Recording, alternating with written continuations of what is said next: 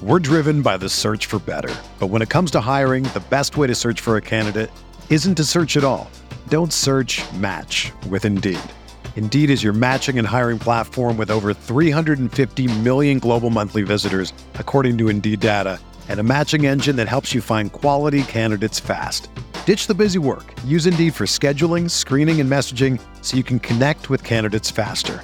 Leveraging over one hundred forty million qualifications and preferences every day, Indeed's matching engine is constantly learning from your preferences. So the more you use Indeed, the better it gets.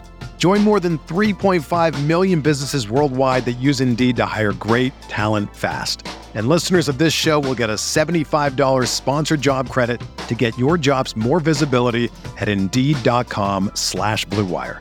Just go to Indeed.com slash Blue Wire right now and support our show by saying that you heard about Indeed on this podcast. That's Indeed.com slash Blue Wire. Terms and conditions apply. Need to hire? You need Indeed. Hey, I'm Sam Pasco, and this is the Fantasy Bites podcast. For more insight and analysis, head over to RotoWire.com slash pod. We first start with the latest RotoWire player news. Austin Eckler, who's listed as questionable for Sunday's game against the Patriots, is going to play. Eckler's injury cost him practice time during the week, but the running back himself seems confident in his health. Jerry Jeudy of the Broncos has been activated off the injured reserve and is on track to play in Sunday's matchup with Washington. Jeudy had been trending in this direction, but his absence from Friday's practice caused some concern. The team was apparently just erring on the side of caution with the twenty-two-year-old pass catcher, who experienced some minor soreness in his right ankle. Falcons wide receiver Calvin Ridley won't play Sunday against the Panthers while he attends to a personal matter. Ridley wasn't listed on the injured report at all this week, but the personal issue will prevent him from suiting up for Sunday's divisional contest. Tajay Sharp will start in his place, while Russell Gage and tight end Kyle Pitts should see increased target share in his absence. In N B A news, DeAndre Ayton left Saturday's game against Cleveland with a right leg contusion and did not return. The initial diagnosis of a bruise did make it sound like Ayton will miss too much time, but he's yet to give off the official timeline. He'll get at least two days of rest, as the Suns don't take the court again until Tuesday against the Pelicans. For N B A D F S, it's typically an abbreviated Sunday night slate on tap for this Halloween, but there are some games projecting to be high scoring, especially when going by this season's standards. The ledger may split evenly between competitive and more lopsided contests to add to the challenge of building rosters with a relatively narrow pool of players. What catches the eye is the projected scoring totals attached to three of tonight's contests is the fact that they're over two twenty, which makes them more of an exception rather than the rule for the early portion of this new campaign. The Jazz, Bucks, and Trailblazers Hornets should be also close based on the team's similar talent levels, and oddmakers seem to agree considering Utah is a slim one and a half point road favorite and host Charlotte is just by one.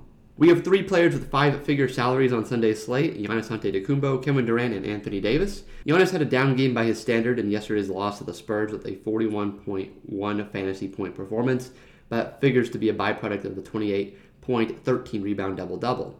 The big man notably scored fifty-three and sixty-five fantasy points in his two meetings versus Utah last season. Durant has been under fifty fantasy points for four straight outings, but he's still boasting a thirty-one percent usage rate as he continues to be the Nets' most reliable source of production in the absence of Kyrie Irving. The value pick tonight is Kelly Olynyk. There isn't a lot of value that stands out tonight, but Olynyk's combination of salary and upside certainly make him an exception. The floor-stretching veteran has picked up right where he left off during his highly productive late-season run in Houston by coming off the bench in Detroit and averaging thirty-one point five fantasy points over his first five appearances.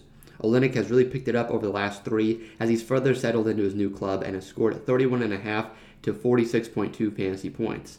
He's reliably seeing minutes in the mid-twenties, and he's certainly in play with Brooklyn shorthanded down low. N F L Sunday Night Football sees the Dallas Cowboys in Minnesota to take on the Vikings at eight twenty Eastern. This could be the best game of the weekend, not just because of the teams facing off, but because they are both coming off byes and should be well-rested and prepared as teams coached by Mike McCarthy and Mike Zimmer can be.